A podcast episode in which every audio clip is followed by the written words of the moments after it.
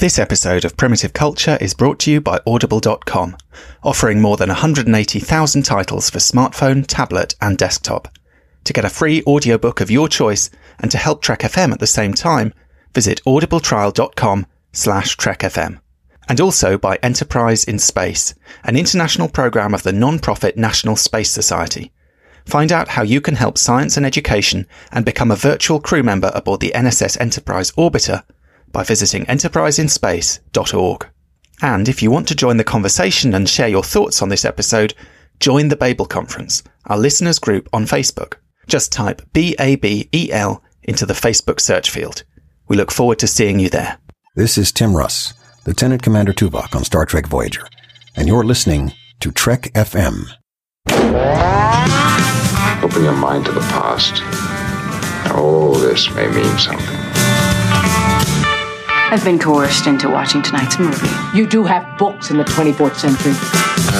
It's a primitive culture. I'm just trying to blend in. Some people think the future means the end of history. We haven't run out of history quite yet.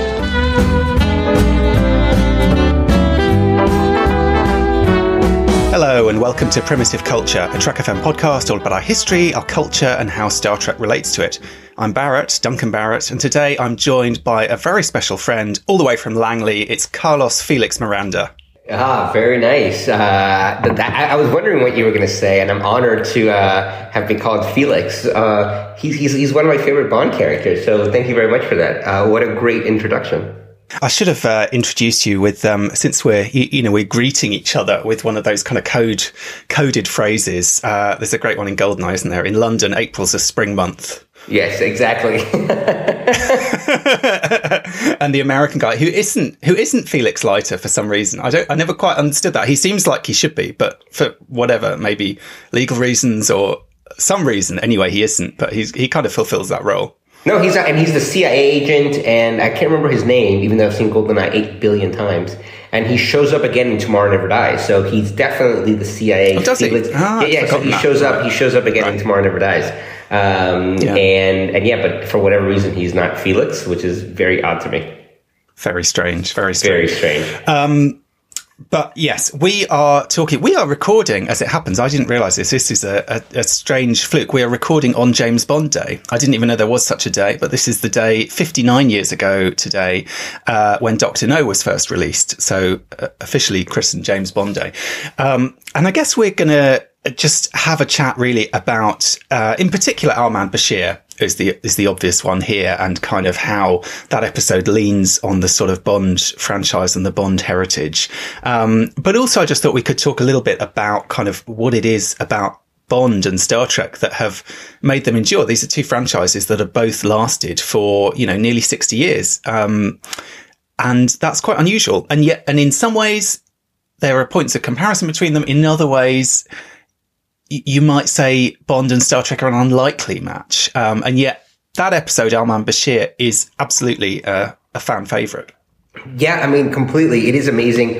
Um, I thought that this morning. I, as a massive Bond fan, uh, you know, I had no idea that there was a James Bond's day. And I think, I don't know if they had one last year. You know, I follow all of the main, like, you know, fan accounts, um, um, on, on Twitter and things like that. And I don't remember ever seeing a James Bond day. I don't know if now with like, you know, officially they have like Star Trek Day and then Batman Day. And like, I don't know if it's like the new, the new, like, if you have like a hot property, uh, like that, you just have to have a day. But yeah, I, had, I hadn't picked that up today. And so I, I saw it was a, an auspicious day to have to record this conversation. Absolutely. And Our Man Bashir, also, I hadn't realised, impeccably timed. I sort of had a vague sense that it came out around the time that GoldenEye was uh, was in yeah. the offing and that that was a reason to sort of capitalise on this. It actually came out within a week of, uh, GoldenEye was released on the 21st of November 1995 and this episode aired on the 27th. So six yeah. days later.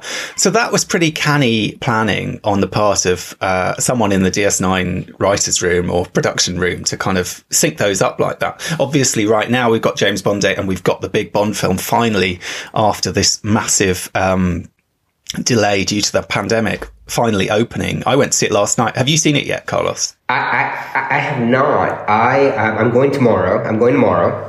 I, um, I, I have to be honest. I have been a little bit freaked out about going to a theater. I have not gone to a theater uh, and in, in over two years. Um, Hmm. That's not true. My family and I went to go see In the Heights in a tiny, in a tiny movie theater in Fort William in the Highlands on like a Friday at 11, knowing that we would be the only people in this theater. So, and we were. So aside from that movie, I haven't been to a theater, um, in two, in, in well over, yeah, in like basically two years. And, and as a massive Bond fan, um, I just, I don't know. I, I'm like really, I don't know. I don't, I, like it's because of the pandemic and because of the, the idea of sitting in the dark with a bunch full of strangers, not knowing who's wearing a mask, who's not in an unventilated room. Like I, I haven't been able to like overcome that one hurdle. Um, and, but, but I, I bit the bullet and I'm going tomorrow at a 12 o'clock showing, like at like midday showing. 12 noon, right? yeah.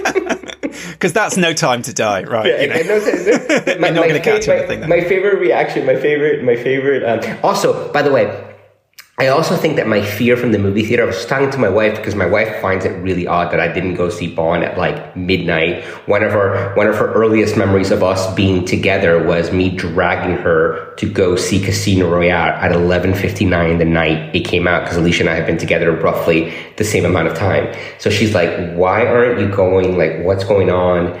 And um, I was telling her that um, I many many years ago I read Stephen King's The Stand, and I don't know if you've ever read The Stand. I've seen the TV version the years years back, like Right, 90s, right. I guess. Was it early 2000s, something like that? Yeah. But no, I've never read Well, it. for for those listeners that have never read the um, the book, one fun fact: it's loosely the structure of the book is what the show Lost is based on, and there's a lot of characters in the stand in in, in, in, in the stand that are that are like the the foundations for many characters on Lost.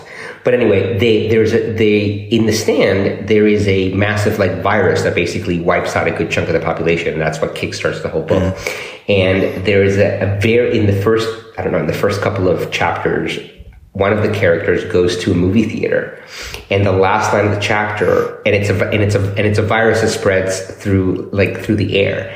And in it, it's he goes to a movie theater, and Stephen King writes something like, you know, the movie starts, and a few rows behind him, someone starts coughing. And that really mm-hmm. freaked me out when I first read when I read the book, I don't know, like 15, 20 years ago. Mm-hmm. And for whatever mm-hmm. reason that really stuck with me. And I'm not a germaphobe, I'm not a paranoid person or anything like that. And like honestly, I was telling my wife, I like I had that like like image from that book about a virus that wipes out a good chunk of the population in the back of my mind. And so I haven't been able to overcome it, but I'm doing it for Bond tomorrow at 12 o'clock. You're doing it for Bond. I'm yeah. doing it for Bond. You've got to Mm-hmm. be brave. You've got to risk it. Well, I, I have been to the cinema a couple of times uh, since the pandemic, but I have to say I was quite shocked. This is the only time because I saw it last night. This is the only time I've been in a cinema that was actually pretty much full, and I think they were leaving gap. I think they were leaving. Uh, like it, it- there were gaps between people, if you know what I mean. So it wasn't actually full, but it was as full as you know they'd sold all the tickets they were allowed to sell, or that they decided they were allowed to sell, and it was quite um, an unusual experience. Really, I didn't feel too worried because I ended up because I booked at the last minute. The only seat that was left was right at the front in the middle, which Right. was an extremely because this film is like nearly three hours long. Was Yeah. a pretty That's a lot of time to die, man. Craning. That's a lot know, of I time to die. it is. It's true. Yeah, a lot of air can be circulated in that amount of time. But um, so I saw this film weird, like from a very weird angle where everything was like huge and right above my head. Uh, and I, I suppose I wasn't so aware of the number of people in the room because they were all behind me. But um, yeah, that's an interesting one. I, I think because there was this big thing before, wasn't there, about whether Tenet was going to be the movie that was going to save Yeah. cinema, and it didn't really. My sense is that people are like you saying, right, this is the one where I'm going to go for it because there's been so much anticipation for this film and so much excitement for it. Um, and I won't, But- uh, I won't spoil it in any way, but, um, but I, I loved it. I mean, I think most, it's, you know, it's had pretty good, uh, good reviews on the whole. I think you'll enjoy it. Um, but yeah, it's you know, and it's the end. It's the end of an era. You know, it's wrapping up Daniel Craig's era, and before that, you know, when this Star Trek episode was coming out, it was the sort of start of a, a kind of a soft reboot for Bond, wasn't it? Because Pierce Brosnan was. Bond was a bit in the doldrums at that stage, and the idea was that Yeah. GoldenEye was going to come and, and sort of uh, turn things around a bit. So that they're, you know, they're two sort of pivotal moments in this franchise. I suppose both moments where the franchise thinks to itself, what, what are we going to be going forward? Because, you know, obviously you've got Sean Connery in the 60s, you've got the original novels, um, and then at some point this decision to recast and to, you know, say we can carry on making this even as our leading man ages out gives the opportunity in a way to go in slightly different directions. So I grew up really with the Roger Moore films. Goldeneye was the first Bond film I saw in the cinema, but I grew up watching the Roger Moore films on VHS. That was sort of James Bond for me. That's quite a different take, really, uh, on who this character is. Much less true to the novels in a way. Um, weirdly, in some ways, I thought a little bit more maybe Our Man Bashir is quite indebted to that era in that it is quite cheesy. He's quite a sort of, he's not the ruthless one. He's the kind of debonair, charming, sort of flirty one. Garak, if anything, is more the sort of Connery Bond or the Craig Bond. Do you know what I mean? He's, he's the kind of the spy with a, a bit of an edge and, and, you know, sort of dark side to him.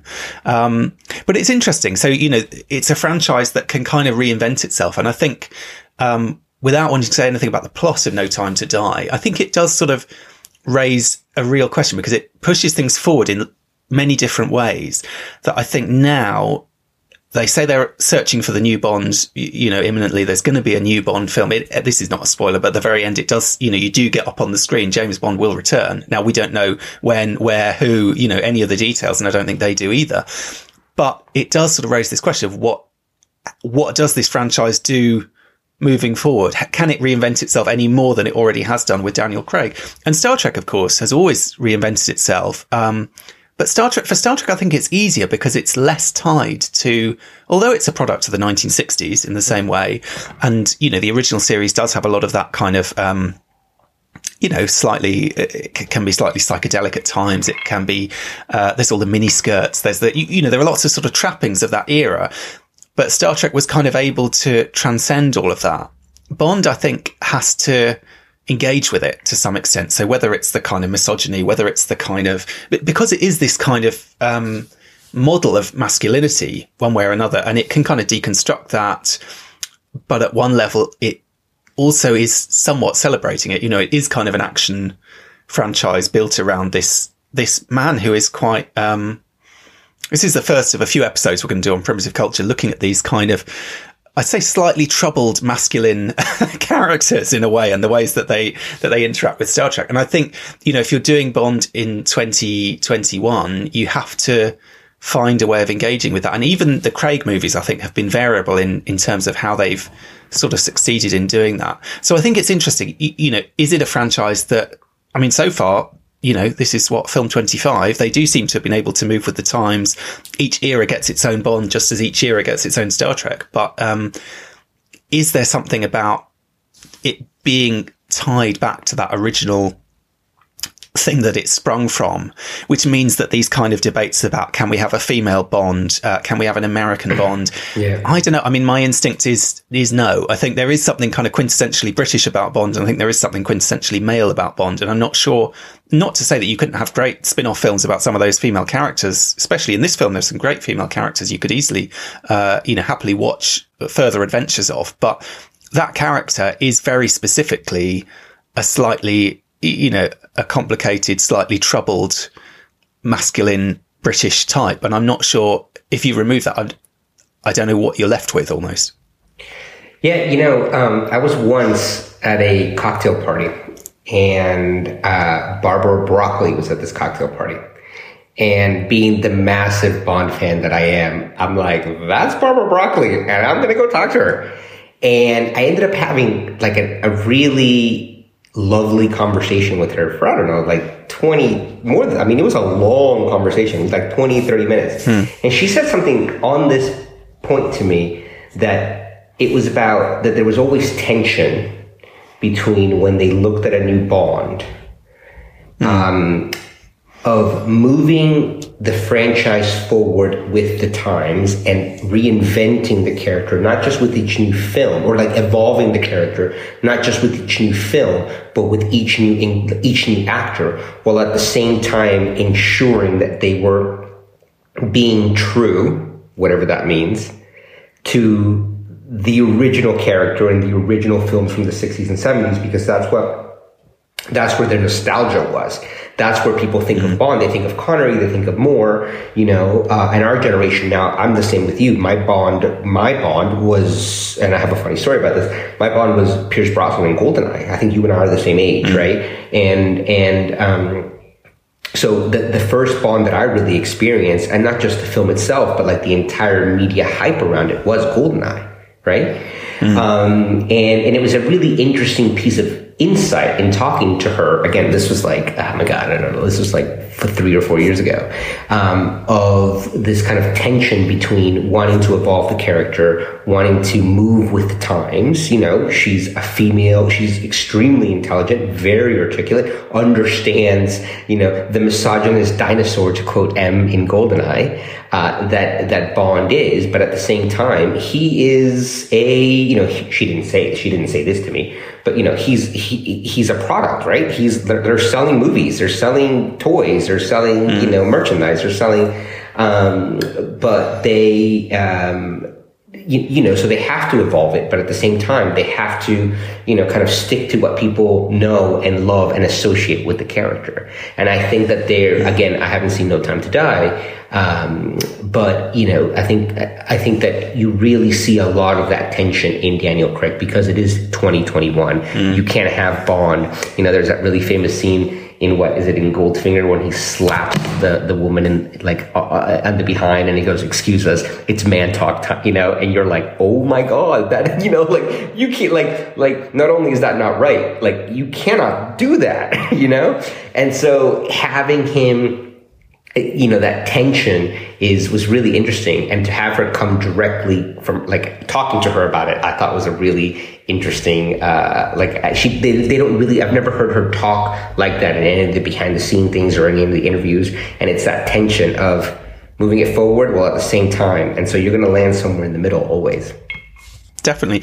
Well i mean i did have a couple of times watching the movie last night the new one. I I did sort of ask myself, is this character James Bond anymore? Do you know what I mean? Because I think they, they go so far and Daniel Craig does such a great job of, and the writing as well, I think, of kind of pushing what that character can be that there was a certain point where I sort of thought, is this just Daniel Craig playing an interesting character who's a spy? And do you, do you know what I mean? Yeah, like it seemed yeah. to go slightly beyond the formula. And I suppose that's the, I mean, one of the reasons that Our Man Bashir can work so well is it is such a, established formula. Do you know what I mean? The kind of hmm. beats are there. The the kind of there's the one liners. There's the sexy ladies. There's the do, do you know what I mean? Like there, mm. it, it's very easy to spoof because, and in that kind of Roger Moore era in particular.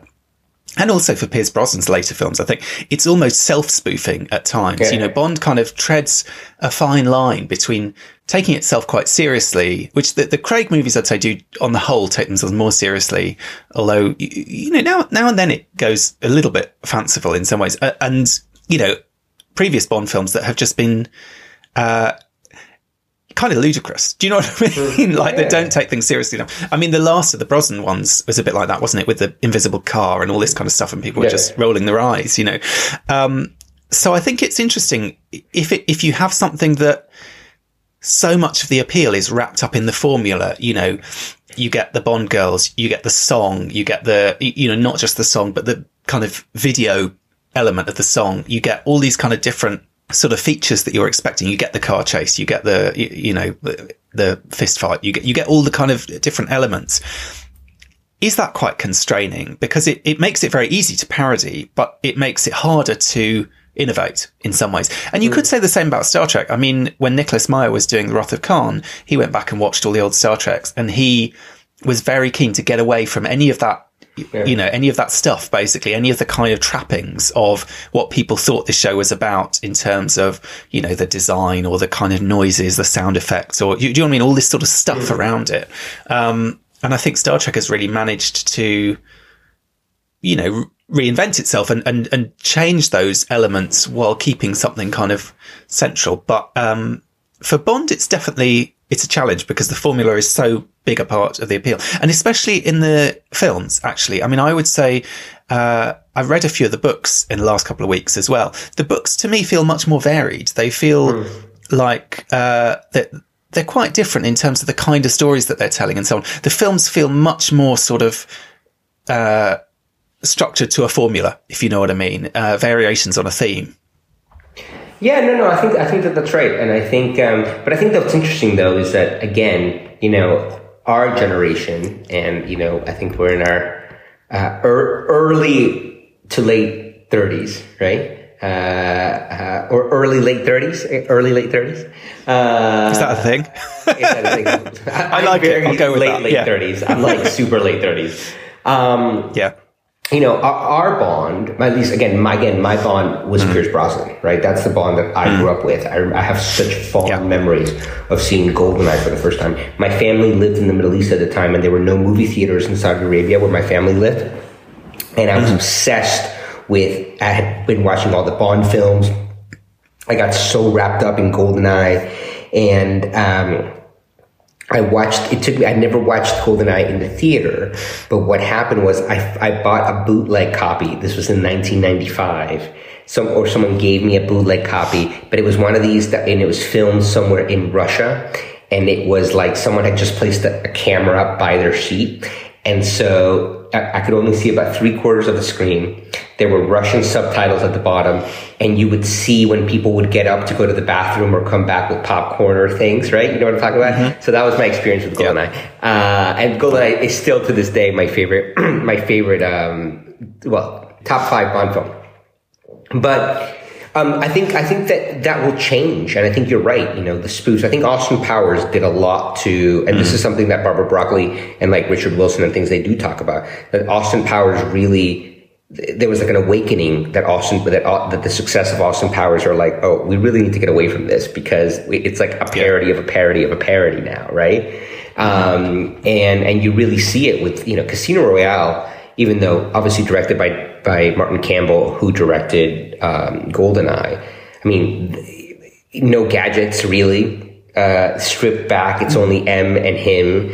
Uh, no Moneypenny, no Q, no nothing. And and I think that it was there was like a real reaction to Austin Powers and really wanting to get away from it. And I think people who are growing up now, where Daniel Craig is the only Bond that mm-hmm. they'll know. I mean, you know, they've released what five films in the last 15 years.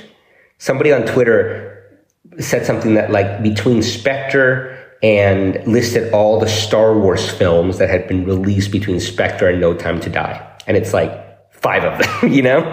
Um, and so I think, I think that people will now, growing up now, they'll associate Bond with either Craig or Brosnan. And so the next iteration of it will have, I think, the the luxury and the benefit of really kind of moving away from the, the that kind of that history and and and and and, and some of the more like a, a, lot of the elements that really are of a particular time and place and have no business being around today. Uh, and I would say Our Man Bashir is definitely.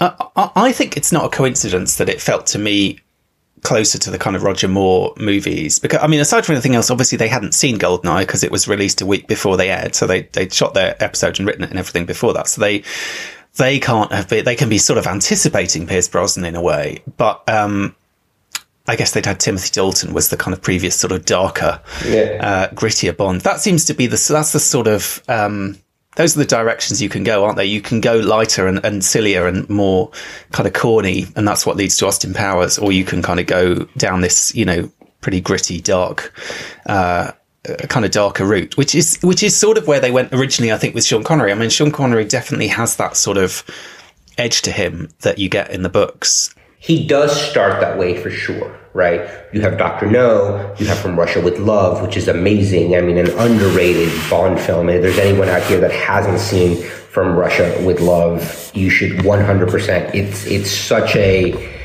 you know, it's not what you think at all in many ways. And it isn't really until Goldfinger where, where a lot of like, you know, Goldfinger is a classic, but it's also where a lot of like the gadgets and hmm. a lot more of the one-liners and the sexual innuendos. That's where you know, not not to hmm. say that those aren't in in Doctor No and From Russia with Love, but that's where they're like dialed up significantly and they become part of hmm. what people expect.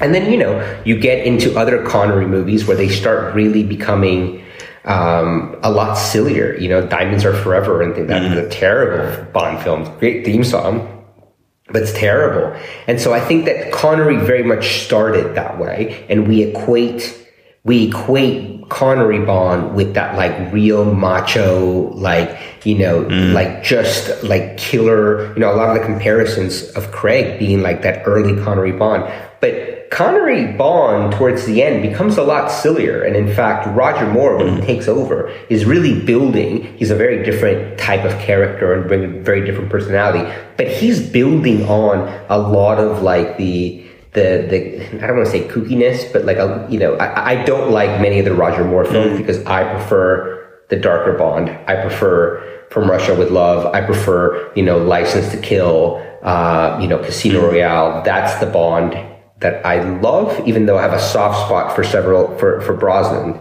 Um, you know, and Brosnan is arguably somewhere between, in terms of seriousness, between Roger Moore and um, and and Connery.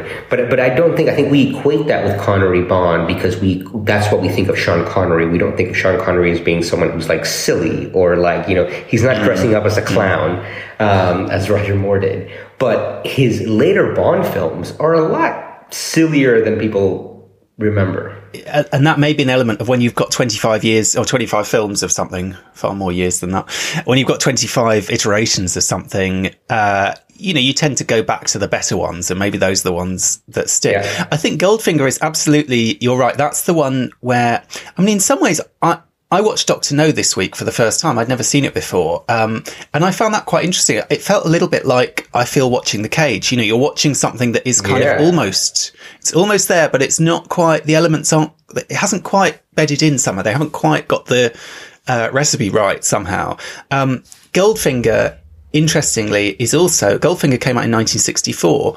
And in Our Man Bashir, they quite specifically say that this program is set in 1964. So insofar as this is a James Bond program, I suppose that is the mm. exact moment of Bond that they are leaning into. And obviously there is a kind of element of, you know, the Bond movies were a product of the 60s. The Bond novels were a product originally of the 50s. And then obviously going forward, you, you know, going forward through time. But so I think you've kind of got that, that element there. But I think Goldfinger is, is maybe a key one in terms of Our Man Bashir and the kind of the, the version of Bond. You're right that it's capturing. I mean, yes, that's where we get the, you know, the, innuendo uh, named ladies, you know, Pussy Galore, or the, and there Yeah. are brilliant ones in the DS9 episode. We've got Mona Luvsitt, Honey Bare, um, y- y- you know, and these kind of these tropes that are, like I said, they are kind of ridiculous. And some of the, um, y- you know, he has that character who's his Mona Luvsitt is the the valet with, you know. Many degrees, speaks seven languages, but she sort of acts like an airhead. You, you know, she's the kind of Denise Richards we had in the Brosnan era, kind of doing the same thing, didn't we? But I mean, yes, it's it's kind of leaning into that um, that sort of fully formed formula, if you know what I mean, rather than th- those first two films. I think are more, you know, sort of on their way there, and in some ways, particularly with uh, from Russia with Love, I think that's a strength of that film. In some ways, is that it hasn't quite um, things haven't quite bedded in. In the same way as Casino Royale in the Craig era is so great because they haven't yet brought in all that stuff. And I have to say, I had slightly mixed feelings. I know everyone loves Skyfall. Everyone says Skyfall's the best of the of the Craig films. I felt slightly ambivalent about that film because although I did really enjoy it and you know I thought it was brilliantly made um, and I had a great time watching it at the cinema. By the end of it, I did just feel slightly uncomfortable because I felt we'd got a little bit too much of that stuff back. Do you know what I mean? You've got suddenly you've got Ralph Fiennes his M and he's in his sort of wood panelled room and it's, it all feels a little bit, and I know it was an anniversary film. They were kind of going for that. You've got the Aston Martin, which seems weirdly out of time somehow. You've, you've got this kind of, uh, it, it leaned into the nostalgia more. And I suppose one of the things that I really liked about Casino Royale was that it, it didn't do that at all. It was kind of, you know, that nostalgia basically didn't exist as far as that movie was concerned. So I guess that's the kind of, um, we sort of keep going back to this. That's the sort of dilemma for them. And certainly going forward, that's the, challenge that they're going to face. Maybe they'll do a period piece. I mean, that's one thing. You know, obviously they could decide uh, Bond's not going to move with the times. They're going to do one set in, you know, 1950 something. I mean, that would be an interesting choice. I, I would, I would love for them. Obviously, um, you know, they will, they will hire another Bond whose role will be Mm. to make five to ten Bond movies. Of course, that will happen, Yeah. and they'll probably get a very young actor like they did. I mean, Daniel. I don't even remember how old Daniel Craig was when he started. Right? He was probably he was in his late thirties, probably. 'cause He's like in his early. Yeah. fifties. So he's in his late thirties, um, going through. So, so they will probably. But I really think that it would be amazing for them to do like a one-off. You know, like a, like an amazing. Maybe it's a period piece, maybe it isn't, but like an amazing one-off that is just like this is just a one-off Bond film, right? And then afterwards we'll continue. And yes, it's a 26 Bond film, but it's a one-off. It's not a. You know, the other thing that I think about, and I've talked about this a lot. So my. Um, um, my, my best friend is this guy named Steven, and Steven loves Bond arguably more than me. Hmm. And we talk Bond, I think, I mean, on a very, very regular basis. And, you know, we, we've talked about how awesome would it be if they did an old man Bond with Pierce Brosnan hmm. back, right? Pierce Brosnan hmm. looks amazing right now. He arguably looks better now than he did at the height of Bond, right? Could they do a, you know, yes, it's a little cliche, but like, you know, he's comes out of retirement for one last mission, you know? Um, and bring back some of the greatest hits from the Bond era, but really treat it as like a very dark standalone Bond film. I think that would be amazing. Um, you know, I also think another period piece directed by, you know, Tarantino's always wanted to do a, a, a Bond film. Chris Nolan always wanted to do a Bond film, but knew that he would, he never wanted to work within the framework that the, that the Broccolis, um, wanted. So he did Tenet, you know, of his and he even talks about it. That was my, you know, my take on Bond. Um, so I think I think a lot of people really want to play in that space, but they don't want to. Com- they either don't want to do a permutation or commit to doing a whole range of new films. So why not to mm-hmm. play around with one or two standalone films that actually don't really have to build. You know, they're they're building the franchise, but they don't have to be the foundation for a brand new Bond that's going to you know carry the mm-hmm. franchise for a bunch of years. I think that would be a really interesting and amazing kind of take for a little while. Well, I saw someone on Twitter actually commenting uh, a few days ago that they wished that in Skyfall they had got Pierce Brosnan to play the villain, basically as because I suppose because you've got a villain weirdly as as you do kind of in Goldeneye, but you know you've got a villain who is a former agent who's kind of turned bad. That that would have been a. Uh, I mean, I, I personally I think that would have just been kind of too confusing somehow. But I, I kind of like. Well, they wanted Connery to be in that movie. You know that.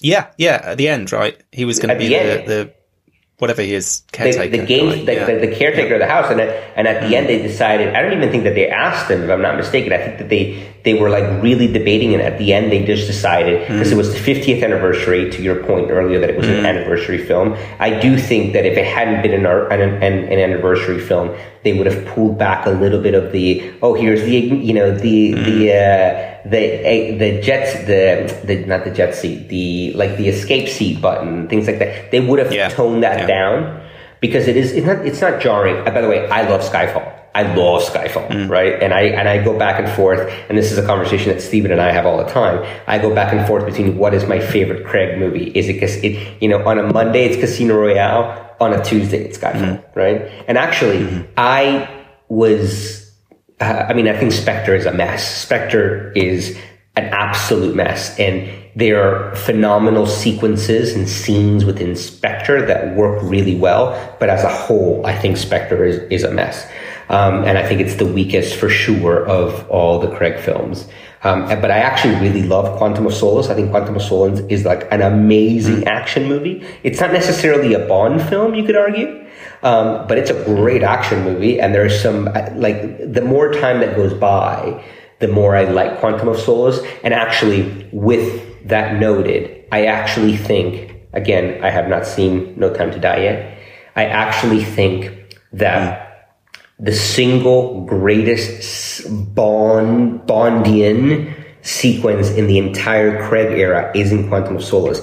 The opera sequence in Quantum of Solace is hmm. beyond spectacular to me. I think that it, that's probably the best single action sequence from a, it just, no other franchise could do that. You just, you, you play anybody a screen grab from that and like, oh, that's a James Bond film. It's just so Bondian, even though the film in, itself arguably is less so. That sequence to me is arguably my favorite and I think the best single you know the most the, the most bond the best one of the best action sequences in all of the craig era. Um, sorry i went off on a little tangent from my love of that one scene in quantum of solace. But but i think skyfall as, that they were they were debating you know putting connery in as as um, uh, uh, is it albert finney that comes in um, in that role and then ultimately i don't even think they approached connery i think ultimately they decided that if they put connery in there for the 50th anniversary it would have taken everybody out of the movie immediately. Like immediately, nobody would have been. Everybody would have been like, "That's Sean Connery and it's Bond and it's Bond," and and and I think they made the right call. It's interesting though when you say they could do an old man Bond film. I sort of feel like No Time to Die is an old man Bond film, and granted, Daniel Craig is like what early fifties or something. He's not, you know, he's not aged, but in terms of being an action hero, he is definitely, you know, maybe not quite past it. He's still got it, but but they're leaning into that, and the fact that everyone else is come, you know, these young people coming in, and there's this kind of, you know. Uh, I'm sure you know all of this from the press around it and so on. You know, there's a new 007 and there's, there's, there's all this kind of tension and these kind of new younger agents and, um, and even there's quite a funny moment where there's a sort of, a bit of a misunderstanding as to whether you know is he kind of being the the sort of Lothario still or, or not, or is he kind of just some old man by now? Do you know what I mean? Is he is he kind of has he still got that? Um, is that the, still the sort of dynamic? So I feel like they they do lean on that quite a lot. And it's interesting. One of the other things that it made me think of in terms of Star Trek is, you know, we do have obviously with Picard now, we've got this kind of old man Picard show we had it with Kirk and the original series before. In some ways, I think Kirk and Bond, you know, Kirk is a bit of an American Bond. You know, he's got the kind of the way with the ladies. He's got the heroics. He's, he, you know, he is that kind of, he's an all American action hero in the way that James Bond is a kind of, you know, classic British action hero, if you know what I mean. And you have got, you know, with Kirk in the movies, you've got that real, uh, sort of dilemma of what happens to this character when they're not young and hot anymore. Do you know what I mean? Who who are they? And and that makes him, you know, I would say Kirk, movie Kirk is a much more interesting character than TV show Kirk. And similarly, I think Daniel Craig kind of, uh, you know, his Bond becomes more interesting as he has to kind of move slightly out of that shadow, if you know what I mean, move, you know, away from that kind of set idea of exactly uh, what that what that character has to be. Um, and I think it's, you know, it's, it's an interesting tension to kind of play with and to, to, to, I suppose what I'm saying is to make a virtue of the fact that these actors are aging. You know, one of the great things the Star Trek movies do is, okay, yeah, fine. William Shatner's got his girdle or whatever and he's, he's trying to hide his paunch, but they're not pretending that these people are not getting older. Do you know what I mean? They're, mm. they're writing to it. They're, you know, the Star Trek 2, Star Trek 6 particularly, they're really, and Star Trek 4 as well to some extent, they're really leaning into the fact of, you know, these are not young people anymore. These are, you know, these are middle-aged people basically. They're kind of leaning into that. And I think that it's a bold choice and a successful one that, you know, in this new Bond film, they're leaning into that. They're not kind of pretending that you know, whatever Sean Connery in Never Say Never Again is the same guy that he was uh, in Doctor yeah. No. Do you know what I mean? There's there's kind yeah. of an acknowledgement of that, and that is quite a sort of modern thing. I mean, I suppose you know we had that um, with Logan as well, didn't we? You, you, know, before Picard, and lots of these shows, and the Star Wars sequels as well, kind of bringing back these legacy characters. It that it almost feels a little bit like that, and you know. it feels like we've been waiting so long to see this film that you know Daniel Craig's Bond almost is a legacy character in his own right. It's been such a massive gap, but um, it's interesting that they're not, you know, they're not just trying to sort of soft focus him and you know get him in perfect shape and kind of uh, pretend that everything is as it was in Casino Royale. You know, there's a kind of acknowledgement. Actually, this is a chunk of time, and people, you know, change over that period of time. It's gonna, you, you know even if you're James Bond, you know, you can't, yeah. uh, you, you, can't escape from time. No, no, I think you're right. And I think it's interesting that you talk about, I agree with you, by the way, that movie Kirk is infinitely more interesting than TV Kirk, like infinitely more so. And the reason I think uh, movie Kirk is so much more interesting, and it's, and it's, you're right to mention two, four, and six, is Nicholas Meyer, who, who you brought up earlier, Mm. right? Nicholas Meyer um, is. Who also know, wrote a Bond film. He he had Yeah, a, he a draft of uh, Tomorrow Never Tomorrow Dies. Never? Dies. Yeah, yeah, yeah. Yeah, yeah. He yeah. he uh, uh, he did have a draft. He he. I mean, I think he contributed to a draft of Tomorrow Never Dies. He like Sure, came in yeah. and and worked. Uh, He was the. Phoebe Waller Bridge of that one. Exactly, exactly. Um, And he, um, you know, he um, he's obsessed with time. A, a lot of his movies and a lot of things that he writes is like about time and specifically the passage of time and traveling through time, right? And and I think you know, uh, arguably the Kirk of the motion picture. Yes, he's 10 years older. Yes, he's an admiral. Um, is very much TV Kirk, right? He's like longing to be back to TV Kirk and like, you know, karate chopping, you know, Klingons and kissing, you know, Orion slave girls. But I think you introduce Nicholas Meyer, who's like, that's not the Kirk I'm interested in writing. Time has passed. Yeah. These characters are, he's now 50 years old. And, um, and that makes him infinitely more interesting. And I think, you know, maybe, um, the, the passage of time and moving with the characters. Also, you know, I'm a lot older. I'm almost 40 now. When I was 24 or whatever it was when Casino Royale came out.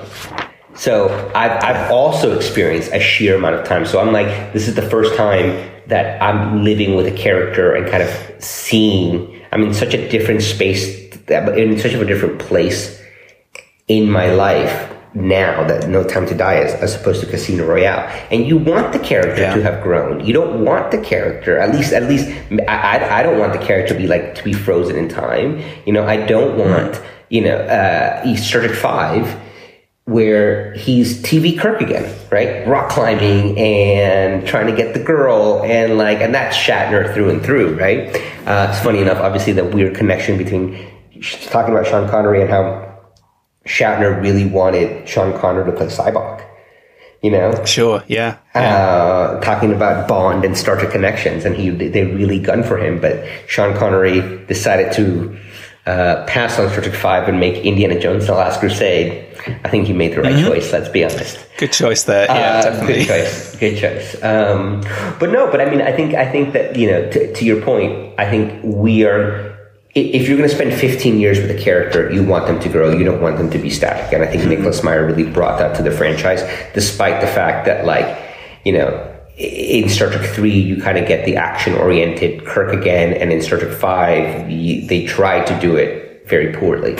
I think there's also it's interesting when you say, you know, I hadn't really thought about that, but you're right. You know, we have aged. Uh, you know, for me, certainly the Bonds that I've seen in the cinema from Goldeneye when I was what like a teenager, I guess, sort of young teenager, through Yeah. to No Time to Die. When yeah, you're right, we're sort of approaching forty, um, and yet this is something that we're still going to see. You know, I, I have seen pretty much, I think I have seen every Bond film within that span in the cinema. And there are many franchises that I haven't. I didn't, I don't think I even saw Into Darkness in the cinema necessarily. I mean, You didn't like, miss anything. You, know, didn't there- miss there- anything. no, I don't. I've seen it since then. Don't worry. But um, if I did see it, it was obviously it just you know uh, my mind wiped it somehow. Yeah. it was too traumatic. But um, you know, it, they are these kind of you know they are tentpole films for a reason. They are big cultural moments. But I suppose they also raise this kind of question, you know, who are we and why do we keep coming back to this thing and what does it mean? And I think Our Man Bashir sort of really drills into that a bit insofar as you've got Garak who's sort of saying, uh, this is more information than I want about you, Bashir. You know, I don't want to see your fantasy life playing out like this, where you get to snoggle these women and you, you, you Oh, know the he kind did. of the pleasures. Well, of course he did. Of course he did. But you know, the pleasures of it, and this idea that there's something sort of shameful about it. That Bashir, it, you know, it's a private. Uh, that there is something a little bit sort of arrested development in it. Do you know what I mean? That it's a kind of boys, you know, as the woman says in Goldeneye, it's boys with toys. It's kind of, there's something slightly childish about this. And I do think, you know, with Bond, there are these kind of questions about what, you know, what does it represent? I mean, my partner hates James Bond films uh, and won't. Well, she she has seen a couple of them with me, I think, but basically, you know, and she thinks, and I think this is a legitimate argument. They're sexist. They're you know they're violent. They're kind of they're celebrating the wrong things a lot of the time. And I do think even the Craig era, you know, if you have something like, uh, I quite like Quantum of Solace, but the Gemma Arterton character in that, the way that character is treated, Yeah. the women are often seen as quite sort of disposable. I think this, the new one does a lot to turn all of that around.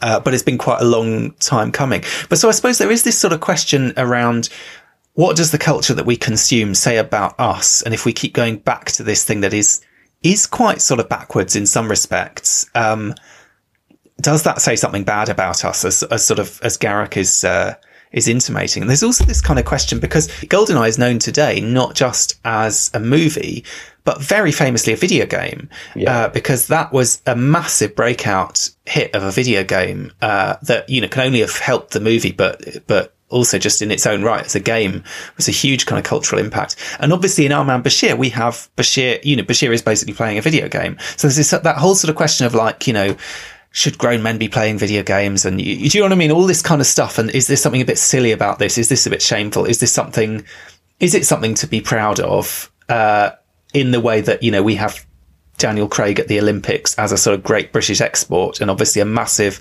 success story for Britain?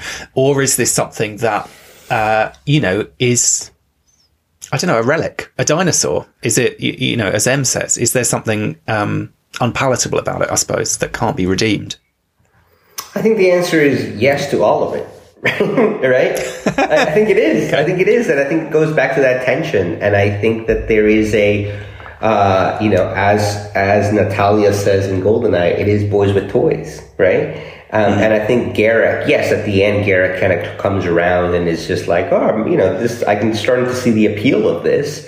But, you know, he is kind of that like contemporary, yes, 1995, so not contemporary anymore, but he was that contemporary sensibility of like, this is ridiculous. Like, what are you doing? You know? Uh, and, and, and I love him always comparing it to the Obsidian Order, being like, this is not how like spying actually is. And it, and it's not the way spying actually is, right? Not at all.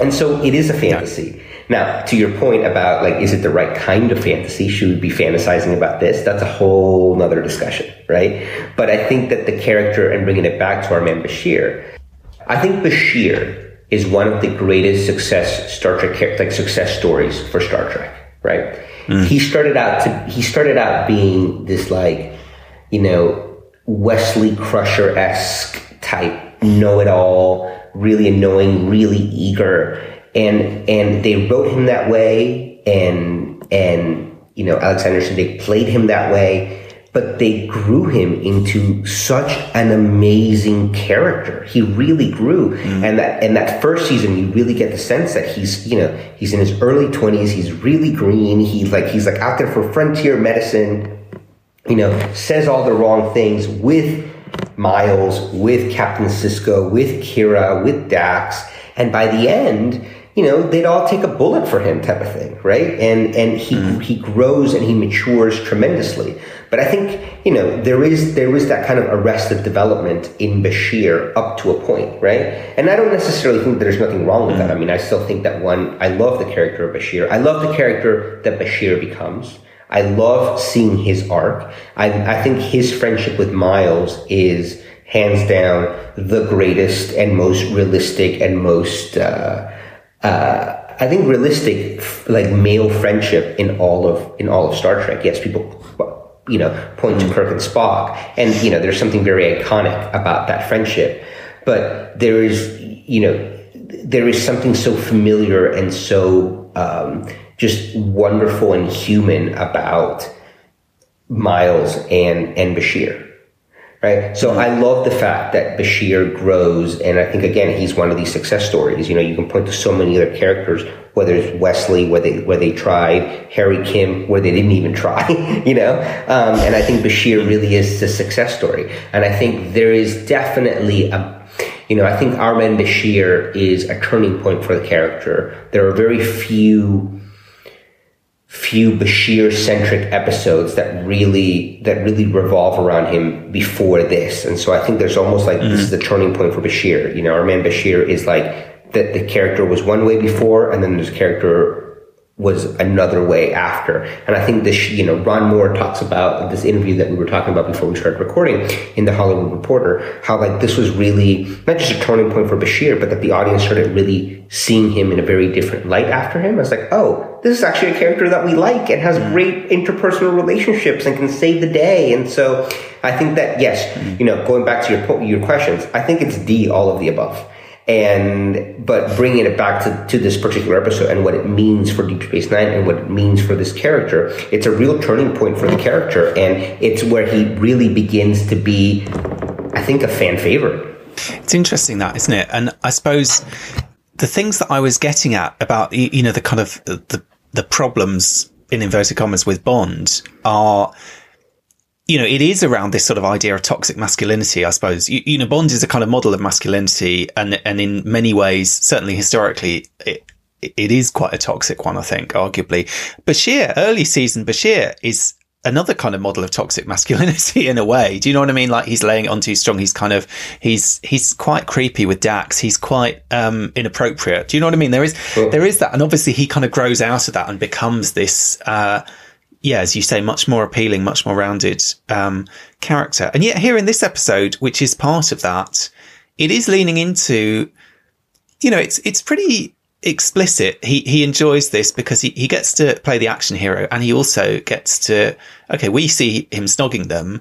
We have to assume we know what Quark's holosuites are like. That you know, it goes yeah. a bit further than that. Do you know what I mean? Yeah. And there's this funny thing um, in in the subsequent episode where this gets picked up on which is the one where Odo is having a sort of um, relationship with a woman for the first time, and he goes to get some advice um, from Bashir, and he says he has some line. He, he says something like, "Why is what is it? You, you, know, why, why does she, she's going to run off with you or, or, something? And, and he says it's, you know, it's just that kind of program as in like, that's, yeah. that's part of the appeal of this program. Do you know what I mean? That is his kind of, that yeah. is his fancy. It is a kind of slightly sleazy, uh, sex fancy. And that's why it's probably so awkward that suddenly all his co-workers have like plopped into his, uh, you know, his sexy fantasy, if you know what I mean. And there's this weird thing that actually I didn't realize this, but apparently this was the first episode that was shot after he and Nana Visitor got together as a couple, and their chemistry yeah. in it is amazing. I think it's you know yeah. it's really it's kind of noticeable. It, it sort of zings off the screen, and she is fantastic in that role. I just think she is you know she is brilliant. All the cast are brilliant in this episode. Oh, they really they, they have they're having so much fun. And, they're having yeah, so exactly. much fun. They're clearly having fun but they're doing it really well as well, especially her and and Avery Brooks, I think. And and also, I just think Our Man Bashir is a passable Bond film. Do you know what I mean? Like it's got it's got a decent plot. You know, in that sort of hokey era of the kind of Roger Moores or whatever, you've got this great villain character with Doctor Noah. He's got a plan, which is not really any more mad than plenty of Bond villains that we've had. You know, like in Moonraker or something like that. He basically wants to, you know. Uh, you know, exterminate the human race and then start from scratch. So it's sort of got not just the the trappings, you know, the the sexy names, the card games, the gambling, sort of all this stuff. It's also got the it's got effectively like M and Tanner in Odo and Eddington up in Ops, mm. who are doing all the sort of Basil exposition stuff and explaining what's going on. So you've got that kind of perspective on it as well. Um, but it just works incredibly well as a Bond, you know, as a you know not just a parody, but as an actual story in that genre. I think it kind of works on its own terms almost. Yeah, I mean, and you hear that MGM, even though they weren't, you know, I think Ron Moore talks about that nothing, nothing happened, but that MGM sent them a note being like, uh, "This is getting too close to comfort." You know, like that's how good it was. You're completely right. It is, it is as enjoyable, and they, the, the thing that I think works, works so well in that episode is that it's so Star Trek in so many ways. Yes, it's like a, a clever take on the malfunctioning holosuite. It wasn't a malfunctioning holosuite. You know, they needed to store their transporter, you know, their transporter buffer or whatever it was, their transporter data in the only place that could handle it, and that was the holosuite. Um, and so it's a clever way of not being yet another TNG esque, uh oh, the holodeck's broken again.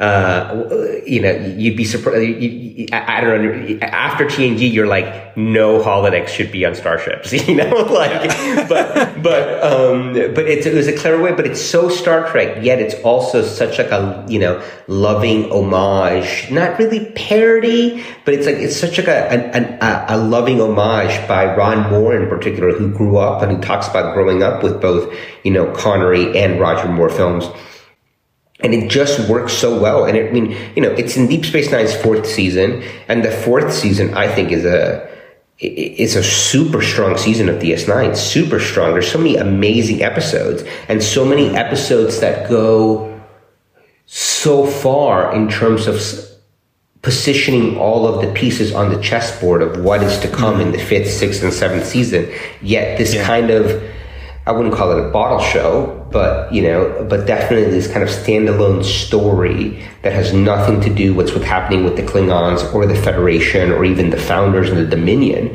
happens to be one of the best episodes of the season. Yeah, absolutely. I think that's true, and it does. it, it is a kind of a standalone. You know, it is kind of a bottle show insofar as there's no, hardly any guest cast or anything. You know, it's it's the kind of.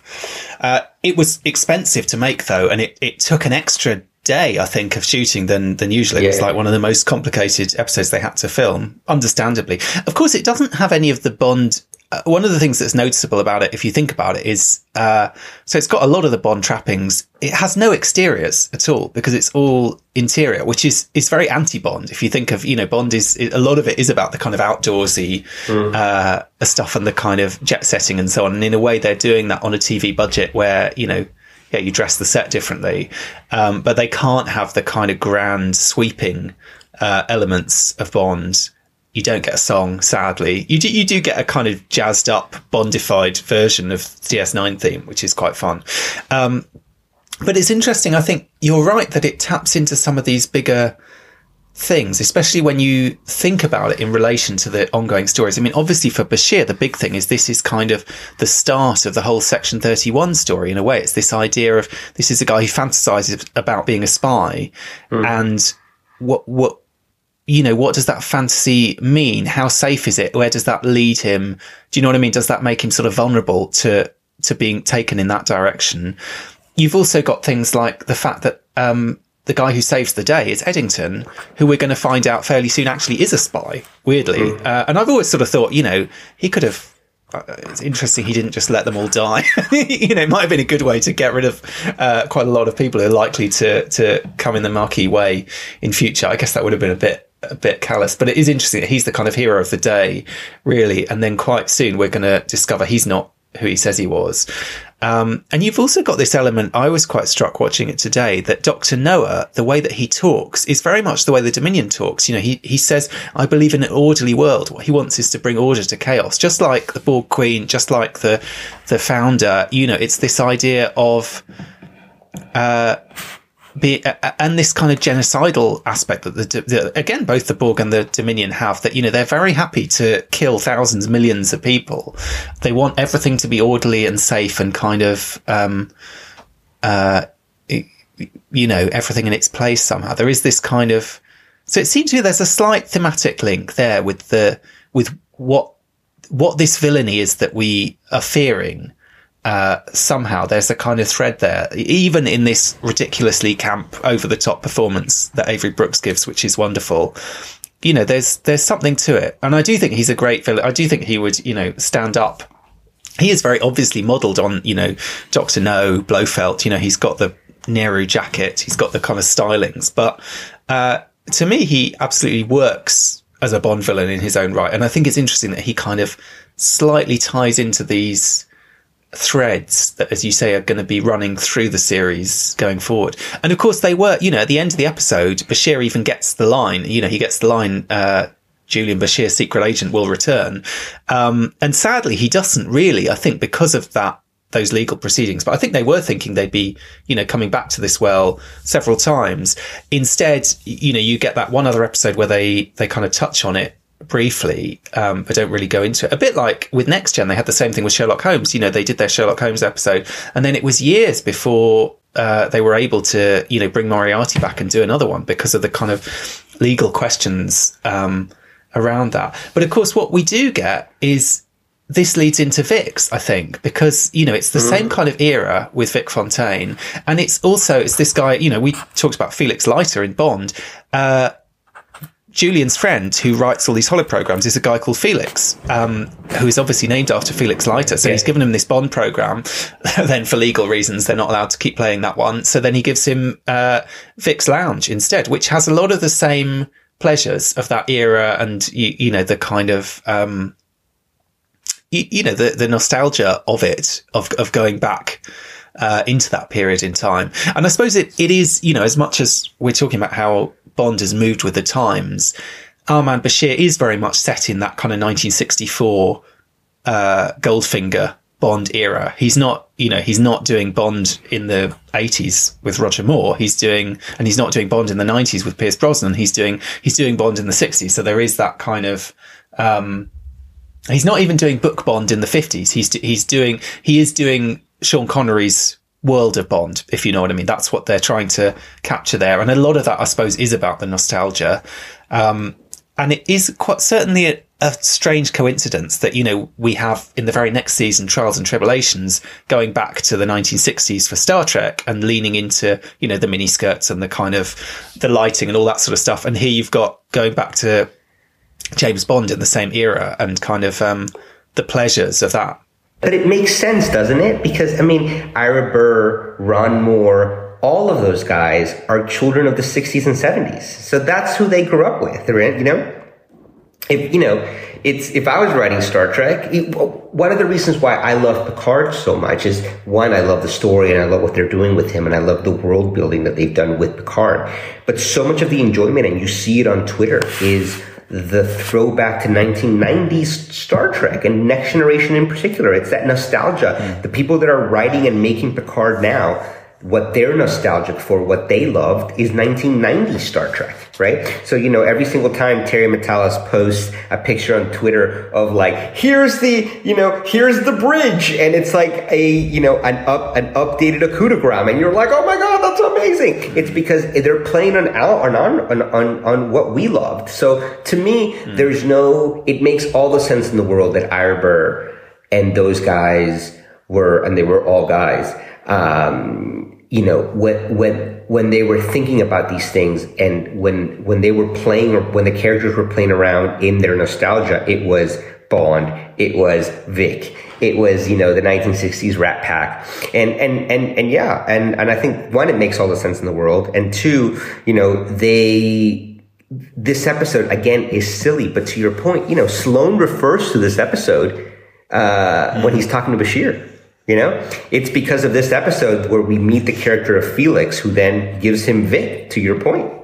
So I think that this is a very, you, it, it, it's a great episode and everyone loves it. But actually, in many ways, there's a lot of like the raw material that is then processed in a lot of different ways from Deep Space Nine emanate from this one episode, which I think is really fascinating. You know, again, Sloan and and and and 31, Vic, and everything that goes with that. Um, I, I, I would like to point out that you bring one up, but I think that there are two episodes that that where he is where they refer they don't talk about our man right. Bashir, but obviously there's a simple investigation because I looked this up where they're where they're going into this program again in Bashir, and they talk about the program, and everyone's getting roles. And O'Brien's and, complaining, and he has to it, play Falcon again, and he doesn't exactly to, exactly. And, and, then he tries to take Odo's part because he gets to again, you know, talking about the kind of sexy nature of the program. He's like he gets to steal this woman, and I was sort of it, this raises all these questions about you know does Keiko know what Miles gets up to in the holosuite, and you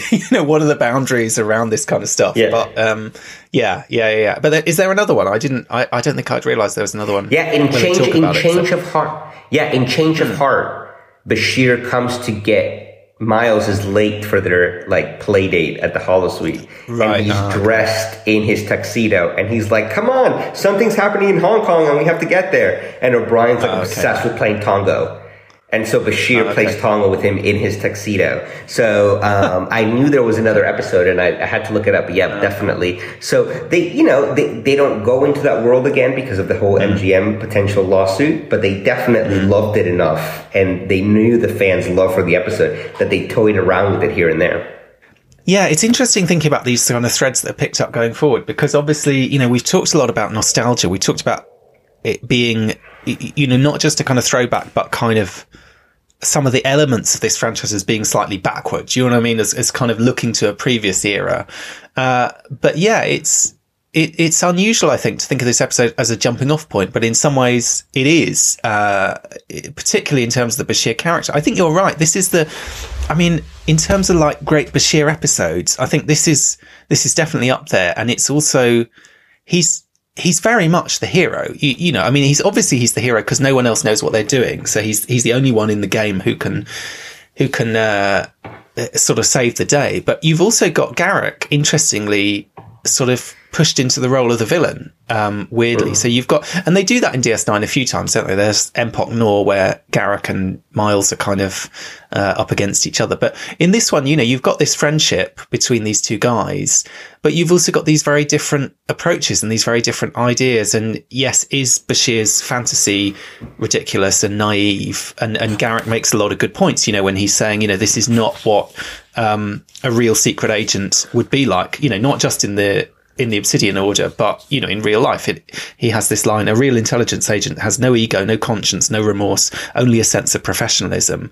Um, much closer, as I say, to the kind of Bond of the novels, or maybe some of those early Connery movies. Although even there, I think Bond in any form has a certain amount of ego. Uh, I think the idea of a Bond without ego is a bit of a challenge, but um, it's interesting. See, and you end up by the end of the episode, the threat is not just that posed by you know, Dr. Noah, the crazy megalomaniac. It's actually the threat posed by Garak, who's going to make a kind of calculated, uh, sort of a callous decision. And I suppose, I suppose that's, that's the element of Bond, which can be quite shocking.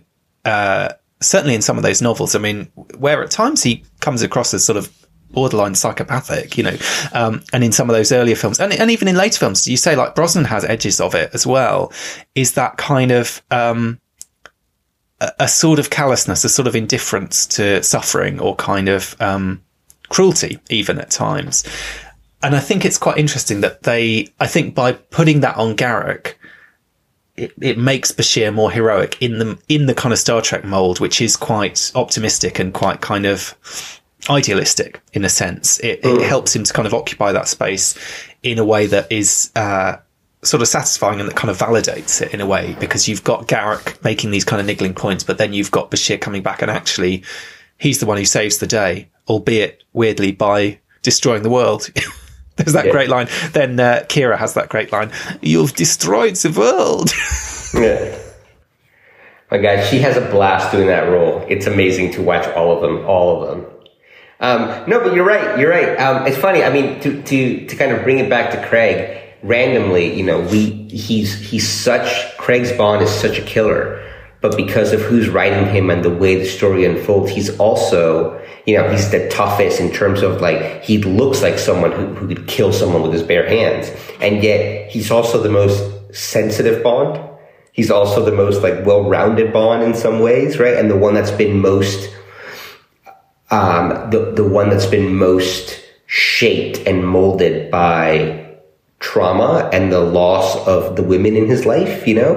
Uh, obviously you talk about Skyfall, he goes to his mother's grave, you know, and his, well, his parents' grave and obviously Vesper and like, and so yes, he's the, he's the most brutish of all the bonds, but he's also the most, uh, uh, emotional and dare I say sentimental of all, of all the bonds and he's defined by his past. I mean, he's defined by Vesper, even you know into the the, the last film. Do you know what I mean? That's mm. that's a part of it. That's not you know these threads sort of don't get forgotten.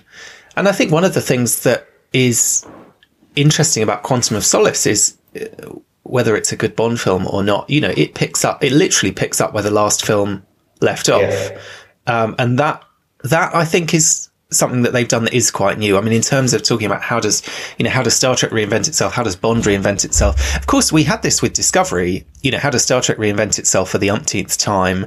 Uh, it's going to be serialized is a big part of it. And obviously, you, you know, uh, mm. now with Picard as well and, and, so on, there's a move towards more serialized Star Trek these days. Discovery headed by uh, a Bond girl, Michelle Yeoh, um, you, you, know, playing, as it turned out, two brilliant roles. Um, in that show. But there is, I think, the the Craig Bond films. Certainly, by the time you get to the end of this last one, it does feel very much that over five years, uh, not over five years, that over it's about fifteen years, isn't it? It does feel very much that over five films they have taken this character on a journey, and every film remembers the ones before. And sometimes that can be a bit clunky. I mean, I think in Spectre, this sort of idea that it was all, you know, tied together by some weird master plan, uh, just seems preposterous to me, or it did at the time anyway. But I think that this sense that this is a, you know, you can sort of see how this character goes from who he is in Casino Royale to who he is by the end of No Time to Die is something that you don't get anywhere else in the Bond franchise. You certainly didn't get that with Pierce Brosnan. I didn't get a sense that he'd particularly uh, changed. You, you, know, and, and that is something that we're seeing more in Star Trek. And, and it started with DS9 to a large extent. And, you know, Bashir is the perfect example of that, as you say, that he's a character who starts off being quite unlikable. And, you know, they were getting letters. People didn't like this character. People sort of saying, should we drop this character? Um, and they decided instead to develop him and to make him, uh, you know, increasingly more and more interesting to the point where he can become a fan favorite character along with the others. Yeah, no, completely. I mean, I think again, you know, I um, now I'm just repeating myself, but I do think that that this is for for the, from terms of the character, there is Bashir before our man Bashir and then Bashir after. So I think it, it's a turning point for the character. And I also think, while I, I think it's too much of a stretch to say it's a turning point for the series, I do think that a lot of things are established in this episode. The seeds of many things, whether it's Sloan, whether it's Vic, uh, you know, a little bit of Eddington, uh, and, you know, and Garak's kind of like real, insight into Bashir's persona. There's a lot in this episode that pays dividends in in later seasons. Well, thank you as ever for joining me, Carlos. Um, before we go, do you want to let our listeners know if they want to track you down on uh, social media and, and argue with you over the finer points of uh, 25 Bond films? Because by the time this goes out, you'll have seen the most recent one as well. What's the best way for them to find you? Um, well, I am uh, extremely active on Star Trek Twitter, and it uh, my handle is at Double Mac because, uh, as I always like to say, in addition to my love of Star Trek and Bond, I also love coffee, and my uh, drink of choice is the double macchiato. So uh, come find me on Twitter at Double Mac, and we can argue about Our Man Bashir, uh, No Time to Die, and anything else in between. You have that in common with James Bond, actually. James Bond hates tea and loves coffee, certainly in the books, uh, which it marks him out as unusual, I suppose, for a British. You kind of imagine, I'm sure Bashir drinks tea. Uh, you, you, know, you think Bashir does drink tea. It's a kind of British thing. Yeah, yeah. yeah. But, um, you know, Bond, like you, is a coffee lover. Ah, well, you know, uh, I've, I've, I've, I've been compared to worse people. A pleasure, as always, having you on the show, Carlos, and we'll see you again soon.